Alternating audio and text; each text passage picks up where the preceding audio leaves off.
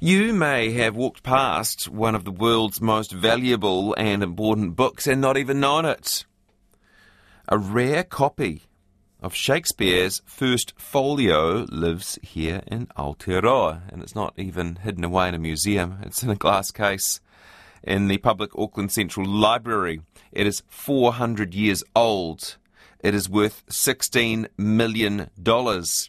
And Jane Wild is the principal curator of rare books at Auckland Central Library. She's here to tell us more. Hi, Jane.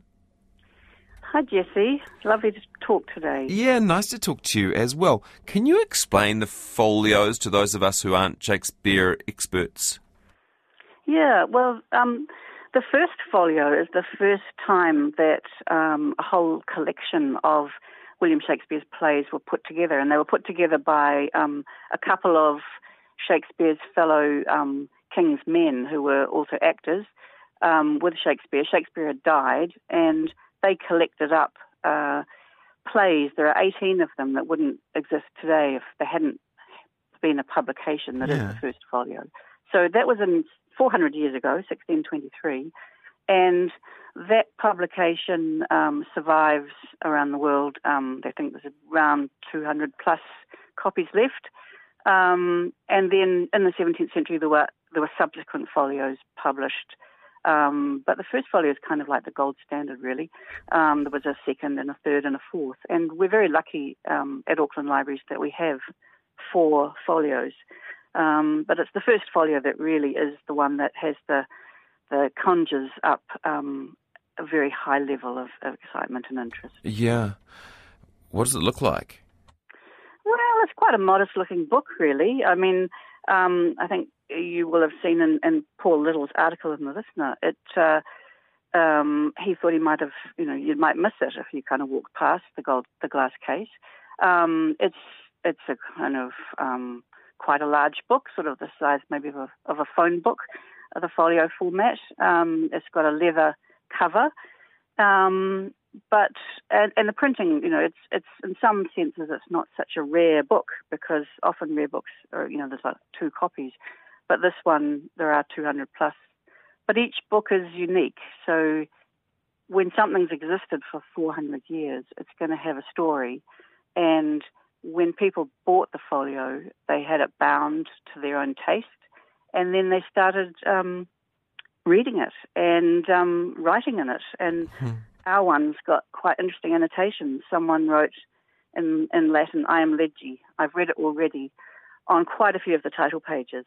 So it's kind of like um, just a reminder that uh, don't don't try that one again. I've I've already read it. um, but there's also some quite um, sort of intriguing um, annotation that researchers get quite interested in. So it's really meant that um, people, researchers across the world, have uh, made a pilgrimage to ours, which is the, the furthest from where it was printed in London. Um, they reckon it's, you know, eleven thousand three hundred eighty-six miles from the print house.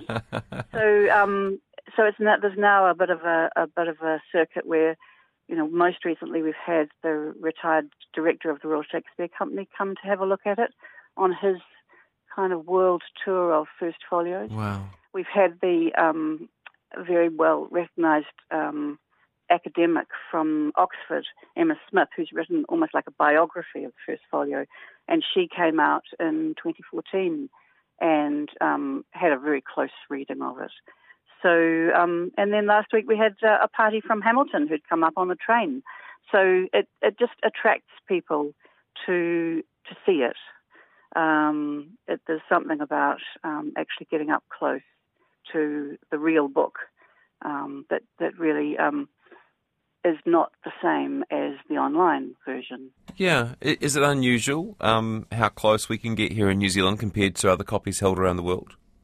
I think it is, actually, yeah. I mean, and that's that's really because when um, Sir George Grey gave it to the people of Auckland, he could have given it to the university, he could have given it to uh, sort of a closed institution, but he He deliberately said he was giving it to the people, and it's always been seen as something that is belongs to everybody. Um, and um, it is accessible in the sense that um, people can come to the reading room and request to see it. And um, in the words of, of one of my former colleagues, Theresa Graham, you just need clean hands and a good heart.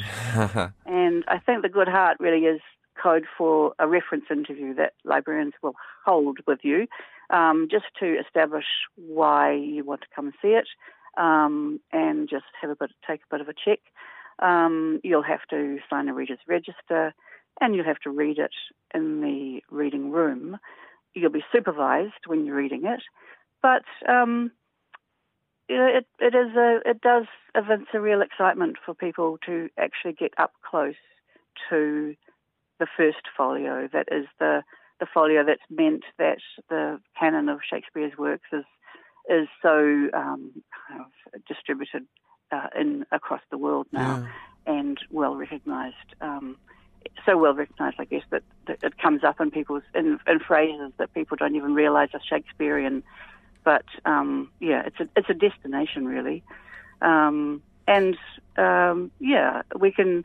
We had it in the glass case when that Listener article came out, um, and that was for the month of, of May, following World First Folio Day, which was the twenty-third of April, where we had a bit of a party to celebrate uh, the first folio. Our first folio's just had quite a lot of preservation treatment, which means it is actually easier to handle than it had been because it had quite a tight binding. So we had our expert preservation manager, David Ashman, do some treatment on it, and he talked about that on World First Folio Day. And then we had an academic who, um, Sophie Tomlinson from the university, who came in and really had a very close reading of parts of our of Hamlet in ours, and also talked about Hamlet and the summer, summer Shakespeare that the university used to have. And she could have talked for an hour on just one piece of ephemera, mm. because um, there's so much generated in um, around the productions that there's, there's so much interest in there. So we found that Max Cryer had made the, the crowns for for the production of Hamlet in, might have been nineteen sixty-eight or something like that. So um, anyway, we, we've recorded all of that, and I can send you a link to our podcast. So um, if anyone missed World First Folio Day, oh yeah, replay it. Yes, that's great. We'll um we'll get that up on our website cool. for people who want to seek yeah. it out. Um, this is a bit of a woo-woo question, but can you feel yeah. the significance of that book when you look at it, when you hold it?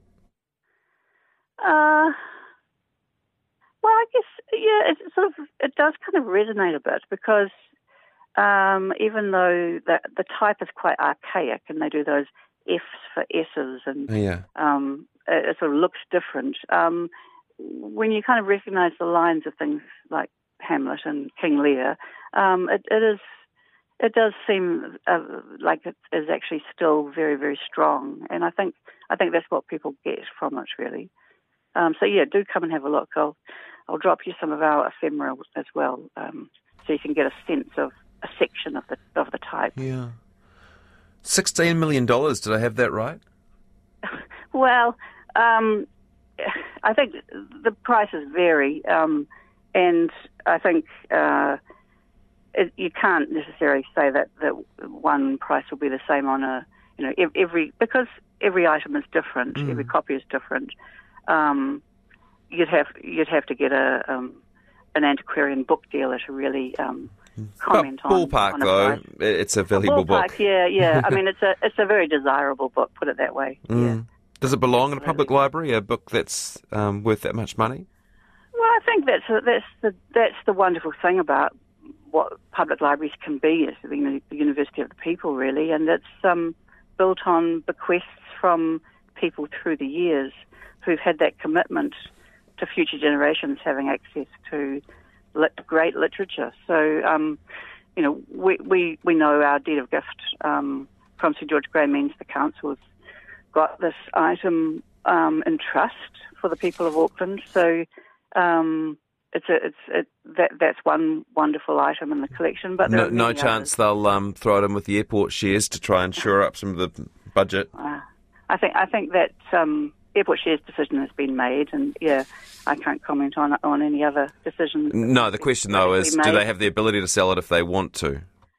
I I would I would. Um, question that in, in the sense that it's um, the deed of gift is, is sound. So, yeah. Okay. Um, yeah, I'm hoping that Aucklanders and people around the world can continue to visit it Um, of course, if they can't visit it, they can still see it online, because the other thing that's happened with our um, digitisation recently means that we've actually got the entire work um, online, and you can kind of zoom into it and get even closer um, from home. Um, mm. So I'll give you that link as well to share. Thank you.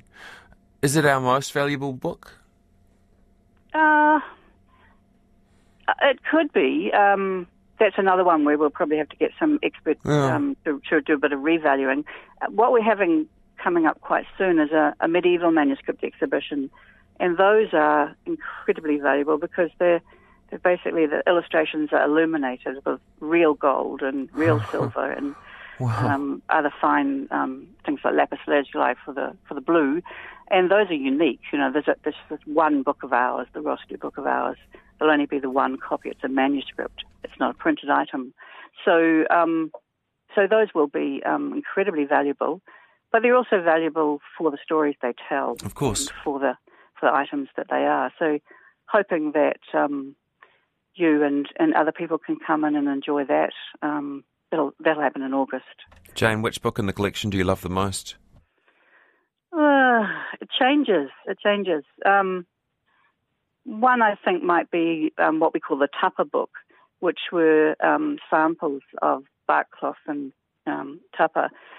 Um, across, the, they were collected by Cook on his travels, um, and the, this book was turned into a sort of scrapbook sampler, um, printed in seventeen eighty-seven. Wow. And I just love um, the the story it tells, yeah. and the, the sampling of a lot of tapa that is actually incredibly rare now, because you know when you put something in a book like a scrapbook, it actually stays in really good condition.